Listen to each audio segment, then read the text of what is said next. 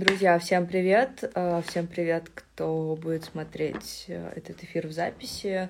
А, тему сегодня вы выбирали сами, и вы выбрали сольфеджио. А, и я решила, что очень много вопросов по сольфеджио возникает именно по написанию диктантов. И тема сегодняшнего эфира у нас как раз диктанты, зачем они нужны, как их писать, как с ними работать. И, ну, Поговорим про диктанты. Как обычно, вопросы, если они у вас появляются, вы можете задавать в течение эфира. А, в конце эфира я их прочитаю и на них отвечу. А, кстати, сегодня последний день, когда вы можете купить, а, присоединиться к нашему курсу со скидкой, и дальше уже, к сожалению, цена будет э, без скидок, поэтому если вы думаете, если вы давно ищете курс по сольфеджио, то сегодня время присоединиться, потому что дальше цена будет только расти. Вообще диктанты очень тяжелая тема, и морально, и психологически, поэтому, возможно, это такая тема отдельного большого вебинара, но сегодня я вот постаралась собрать какой-то такой вот а, кластер, да, такой полезной информации, который бы помог вам прямо сейчас, и чтобы вы что-то для себя а, выяснили, поняли и какие-то вещи уже применяли. Во-первых, диктанты — это... Написание диктантов — это просто навык, да, то есть мы умеем писать диктанты. Что это такое? Мы слышим какую-то мелодию, мы слышим какую-то музыку, а, и мы способны перенести ее на нотный стан, да, то есть мы способны ее записать. А, но а, мы снимаем эту мелодию со слуха, да, то есть как бы мы ее слышим, и мы ее записываем. То есть это фактически это способность а, фиксировать ту самую мелодию. А, диктанты есть везде. Они есть в музыкальных школах, в колледжах, они есть в вузах, и всегда они переносятся очень тяжело, болезненно, потому что всегда нам играют их 10 раз, и за 10 раз ты должен что-то из себя выдавить. Но суть в том, что даже если ты что-то слышишь, и чаще всего мы слышим очень много, мы не можем именно записать. Но так как э, всегда проверяют именно факт записи, как бы здесь возникает такая неразбериха, что я писать диктанты не умею, да, потому что я просто не могу это зафиксировать. Потому что играют быстро, потому что, я не знаю, там, настроение плохое, инструмент расстроен, да, там, карандаш сломался в конце концов, да. И как с этим вообще бороться и насколько диктанты эффективны? Диктанты действительно очень эффективны, потому что они напрямую развивают э, аналитическую способность нашего слуха, то есть они заставляют наш слух э, слышать, работать и э, как бы наше сознание заставляет фиксировать именно вот эту вот мелодию, которую мы слышим. По сути, это настолько полезный, но настолько незаметный навык, что многие считают, что он не нужен. На самом деле это не так. Особенно для э, музыкантов, да, которые э, занимаются музыкой, ну, грубо говоря, да, там в квартетах, в квинтетах или для дирижеров это особенно актуально. Э, когда мы слышим какую-то музыку, нам необходимо понимать, что мы слышим. И в этом случае прямой проработкой этого навыка являются именно диктанты. То есть мы слышим какую-то фактуру, мы быстро определяем, что это, без а, двойного, тройного, четверного там прослушивания. То есть вот это вот выполняют как бы диктант. Но диктанты бывают на самом деле разных видов абсолютно. Сегодня, благодаря технике, мне кажется, диктанты вообще очень удобно писать. Э, это бывают одноголосные диктанты, двухголосные, трехголосные, то есть, ну, какие-то многоголосные диктанты, да.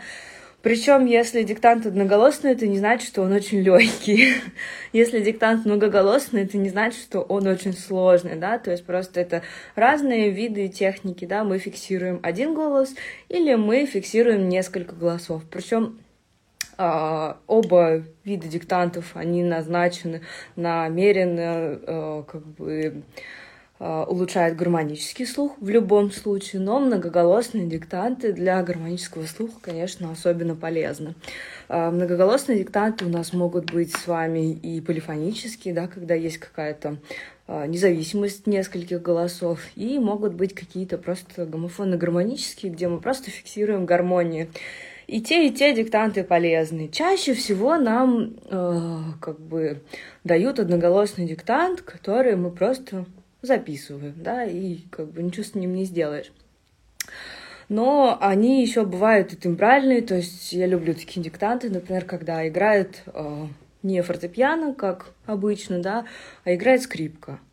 Да, мелодия может быть довольно, ну, такая банальная какая-то, но за счет того, что играет другой инструмент, наш слух это по-другому воспринимает, и получается довольно такой крутой эффект, э, получается намного эффективнее.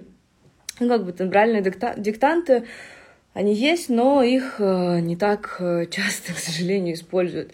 А, также есть э, классные ритмические диктанты, где мелодика довольно банальная, например, но мы должны зафиксировать ритм. Поверьте, что в ритмических структурах бывают такие сложности, которые как бы мы очень часто не встречаем в мелодии, поэтому как бы ритмические диктанты тоже имеют место быть, потому что чувство ритма у музыканта, мне кажется, это первое, что э, должно быть, э, даже, мне кажется, э, впереди слухом. А, когда мы пишем диктант, мы уже анализируем музыку. То есть я уже говорила, да, а, а, у нас происходит такая аналитика, и мы из этой аналитики пытаемся выбрать какие-то элементы и их как-то зафиксировать или для себя как-то понять. Сложность в том, что за счет того, что идет как бы нескончаемый поток, грубо говоря, да, музыки, мы часто теряемся, хотя если медленно сыграть там отдельный элемент, то мы можем расслышать их как отдельные интервалы, да, это самое простое, потому что мелодия — это интервалы в первую очередь, вверх, вниз, э, вместе, раздельно, но это интервалы, интервалы мы можем услышать. Это гармония, да, та же тоника, та же субдоминанта, та же доминанта, какие-то прерванные обороты.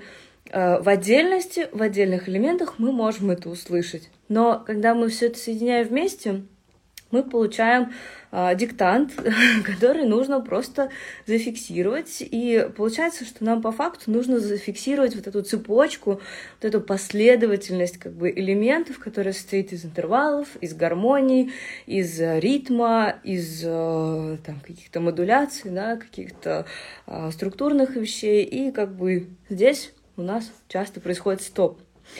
А, и все-таки мы побольше сегодня поговорим о том, как научиться писать диктанты, потому что, мне кажется, это очень важный навык, и очень часто вы задаете эти вопросы, как научиться писать диктанты. А, на самом деле есть два самых простых пути. Первый путь — это когда мы просто постоянно пишем диктант. То есть каждый день мы садимся и пишем диктант. Причем неважно, он будет сложный или он будет легкий. Да, если вы будете даже писать постоянно легкие диктанты, это также будет вам как бы в плюс. Это будет работать. Да, со временем вам будет очень легко писать эти диктанты, но это не значит, что они не как бы а, не будут развивать ваш слух, наоборот. А, они будут постоянно работать на вас, ну, как бы вы затрачиваете на это немного времени. Зато у вас есть постоянство, и зато как бы вы постоянно тренируете этот навык. А, можно писать э, постоянно, но сложные диктанты. То есть, например, ставить себе цель не писать диктант э, легкий, но каждый день, а ставить себе цель писать диктант сложный, но как бы за столько проигрываний, за сколько я его напишу. И слушать действительно не 10-12 раз, как это принято, а слушать там, ну, 30 раз, если вам это необходимо.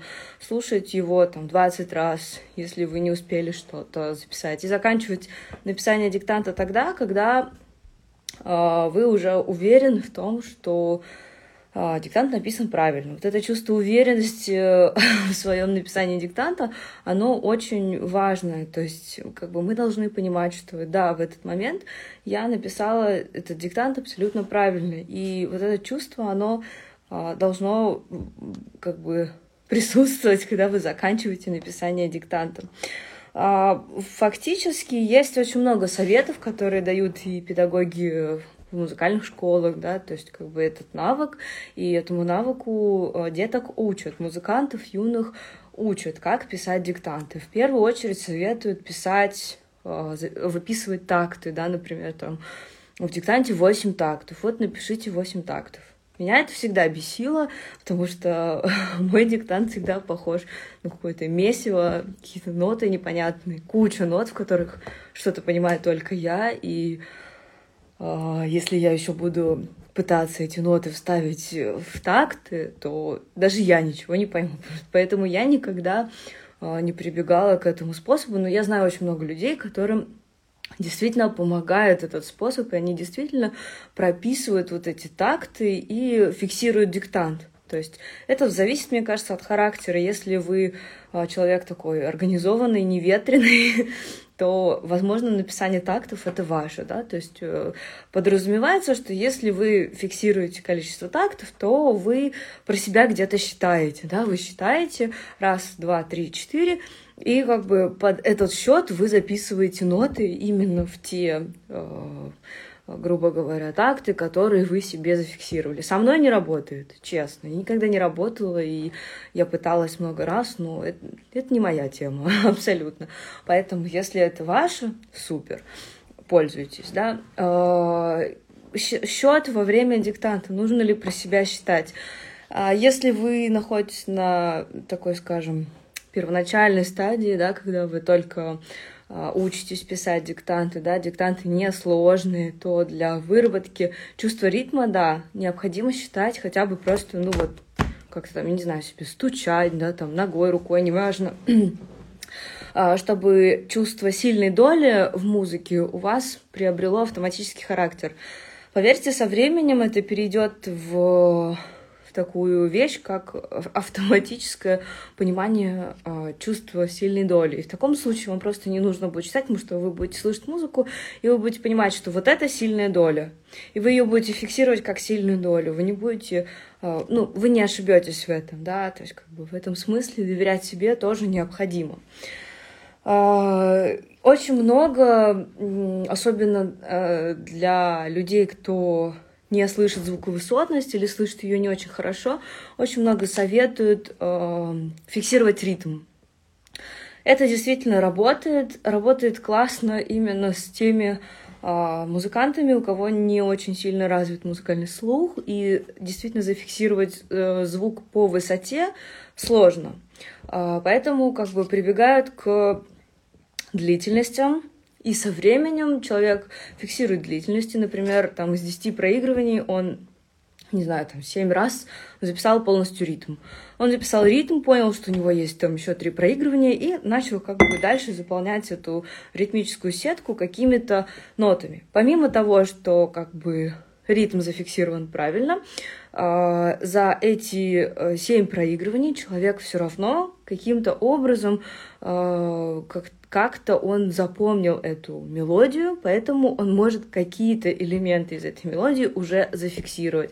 Это тоже круто. И со временем как бы э, процесс э, написания самой мелодии, да, ну как бы вот эта вот подставка под музыкальный текст, э, музыкальный ритм, да, она сдвигается в сторону того, что мы делаем это быстрее.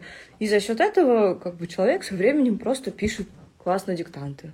Да, некоторые, я знаю, что начинали с того, что они писали только ритм, а потом они от этого отошли, и сейчас они просто пишут сразу мелодию, и у них настолько автоматически выработался вот этот вот навык записания, написания ритма, что они как бы это просто держат в голове.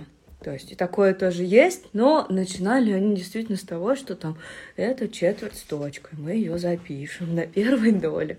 И э, были такие музыканты, как даже, кстати, в консерватории со мной учился э, один мальчик, музыкант, э, ну, естественно, без фамилии, да, но мы учились в консерватории, и он не мог, не умел он писать диктанты вообще. То есть мы уже писали там трех-четырехголосные диктанты, он писал первую ноту и последнюю. И все. За три года он научился там писать ритм и первые три такта, и последние два такта. Да? И в его случае это был большой прогресс, потому что а, ну, человек пришел, он не писал вообще диктанты. И за счет сильных тренировок, за счет усиленных тренировок он это, этому научился. И сейчас, кстати, он очень хороший дирижер у него свой коллектив, да, поэтому как бы говорить, что дирижер без слуха это невозможно, это возможно, потому что человек действительно много работал. Возвращаемся к диктантам. Про такты я вам рассказала. Э, мелодия и ритм, то есть мы фиксируем либо ритм с мелодией, либо мы фиксируем такты. Э, самое как бы большая психологическая проблема в написании диктантов — это то, что мой диктант не выглядит красиво на бумаге. То есть нам же его надо сдать кому-то, нам его надо кому-то показать, поэтому он должен выглядеть понятно. Это большая проблема, потому что он не должен выглядеть понятно. Он должен выглядеть правильно. Как вы там пишете, какой куриной лапкой, да, это никого не волнует. А человек, который а, проверяя диктанты, будет видеть, вы что-то написали или нет. Кстати, об этом мы поговорим чуть-чуть попозже, потому что это очень важный фактор того, что как проверяют диктанты. Поэтому за красотой не нужно гнаться. Если вам нужна красота, возьмите чистовик и черновик. В черновике мы записываем а, всю грязь, разводим все, что мы хотим, а, пишем все, что мы хотим на всех линейках. У меня, например, когда я пишу диктанты, если они очень сложные, у меня есть два черновика, один черновик черновика, чистовик, да, и как бы я все это совмещаю.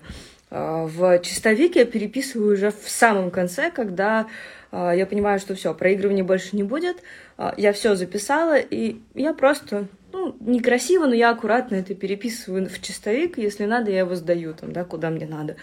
Если нет, то как бы у меня есть черновик, и я в нем все понимаю. То есть, как бы главная цель э, черновика в том, чтобы вы поняли, что вы написали. А для этого некоторые люди используют м, такие какие-то свои собственные знаки, да, как-то объединяют восьмые или шестнадцатые, если вы не прописываете сразу ритм, да, чтобы не выписывать каждую нотку, они ее не вырисовывают, да, там как бы кружочком, они просто ставят такие черточки на на линеечках. Это, кстати, тоже очень ускоряет именно фиксацию звуковысотности, да, там, если, например, какая-то гамма, они просто пишут первую и последнюю ноту и как-то объединяют. То есть каждый придумывает для себя какие-то такие лайфхаки, которые вы можете использовать во время написания диктанта, и это круто, это работает, и это будет работать с вами. Да, то есть, если кто захочет писать у вас диктант, не получится, потому что никто ничего не поймет. И на самом деле самая важная часть, которой мы с вами медленно подползли, это анализ.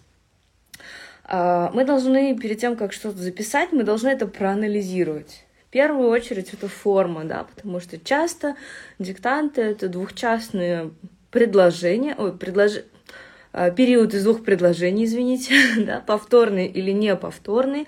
То есть это те вещи, которые мы можем сразу после первого прослушивания снять а, с созвучания и зафиксировать, то есть что а, этот диктант состоит из 10 тактов. Да? 10 тактов — это два предложения по 4 такта плюс дополнение. Все. То есть в восьмом такте у нас будет каденс в шестую ступень, ну, условно говоря, да. Или там это восемь тактов, они не повторного строения, то есть второе предложение, оно не повторяется. Но в конце четвертого такта есть какая-то остановка ритмическая. Даже понимание вот этого вам даст ритмическую структуру уже.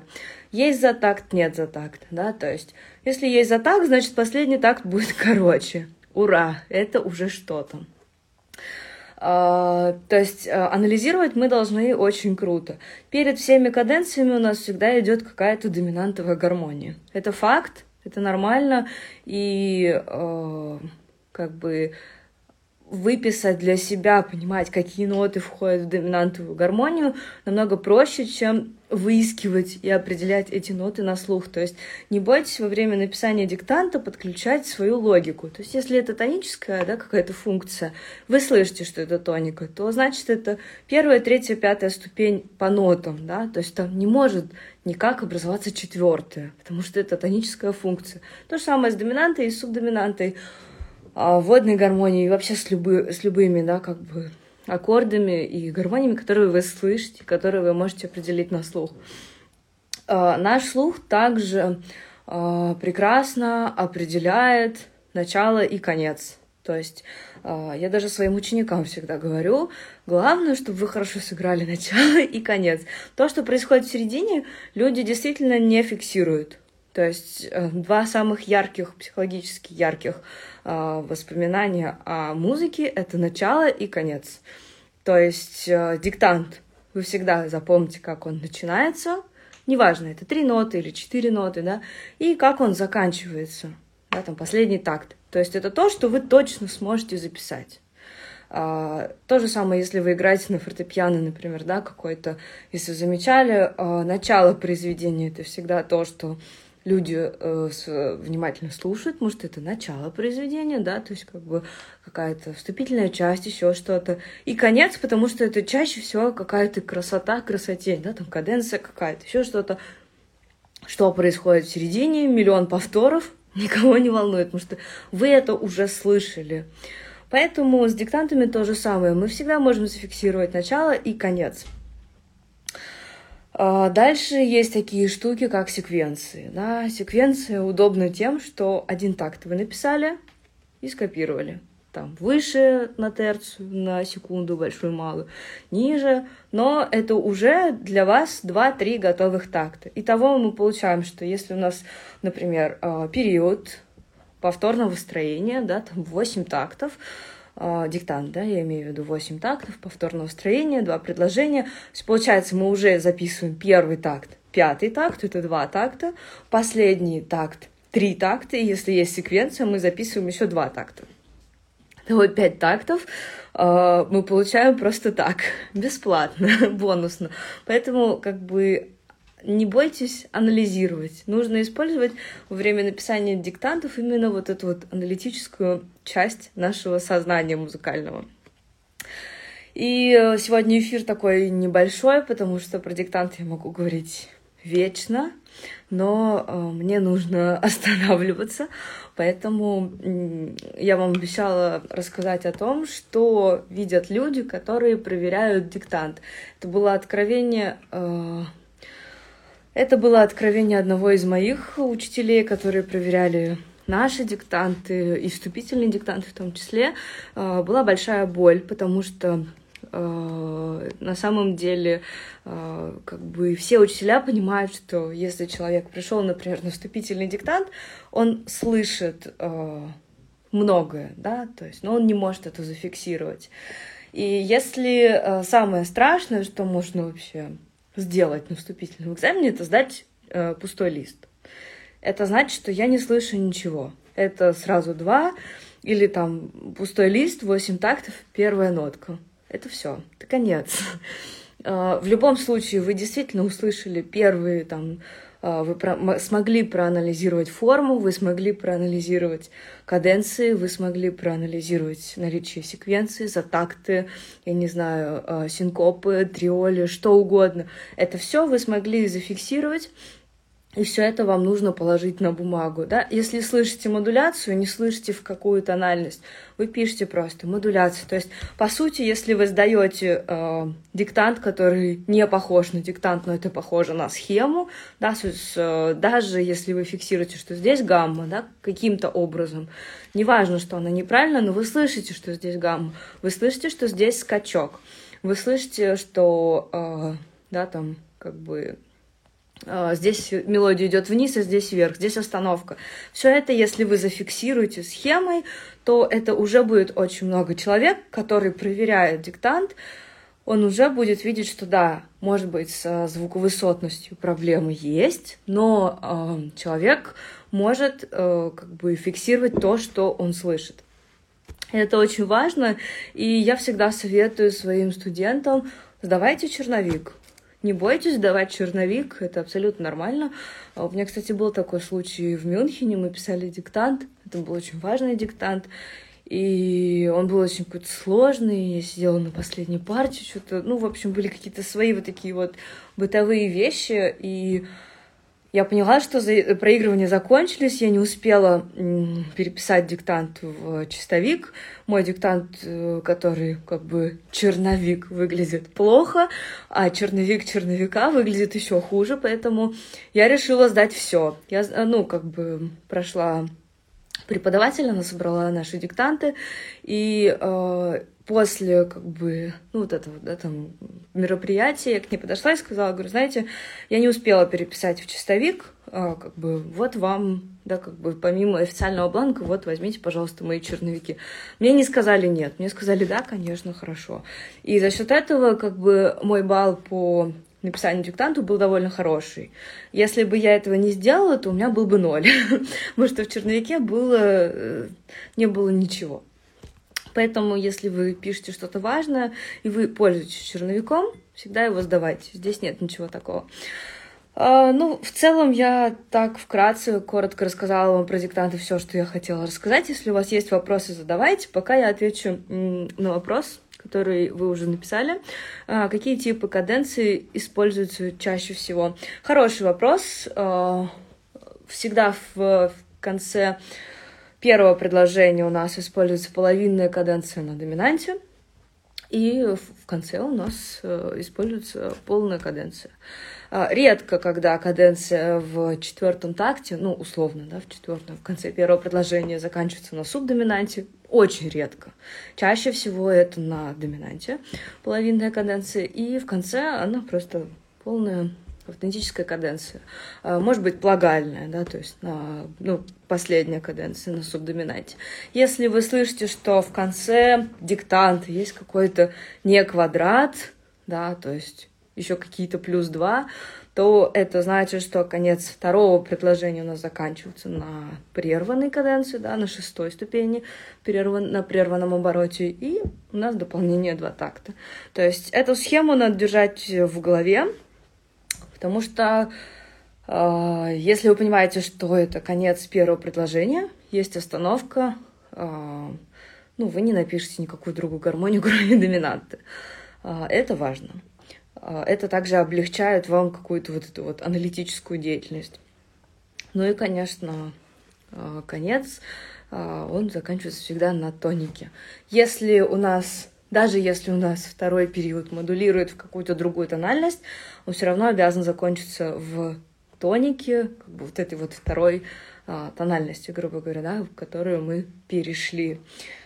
Поэтому здесь вот э, с каденциями э, вот такая история. Вообще форму и гармонию нужно как-то держать голове, то есть вот это действительно важно, что первое, первое предложение заканчивается на доминанте, второе предложение заканчивается на тонике. А, по сути, все. Я думаю, что когда-нибудь мы, возможно, проведем а, большой вебинар побольше на тему диктантов. Если вам понравился вебинар, ну, я не знаю, что это, прямой эфир, и вы смотрите его в записи а, или в прямом эфире, то дайте знать, будет очень приятно. А, и также когда-то мы с вами обсуждали это и хотели сделать такой какой-то марафон по диктантам. Не знаю, насколько, когда меня хватит на этот марафон, но вот завтра да, завтра, 11 число, мы запускаем курс, официальный старт э, курсов по сольфеджио. А, и попозже, я думаю, через пару недель мы с вами, а, возможно, проведем какой-то марафон по написанию диктантов, где будут какие-нибудь вебинары про диктанты, еще что-нибудь и куча всего интересного. А на этом я с вами прощаюсь. Вот такой у нас вот короткий интересный эфир. Всем спасибо за внимание. Мы встретимся с вами в следующее воскресенье.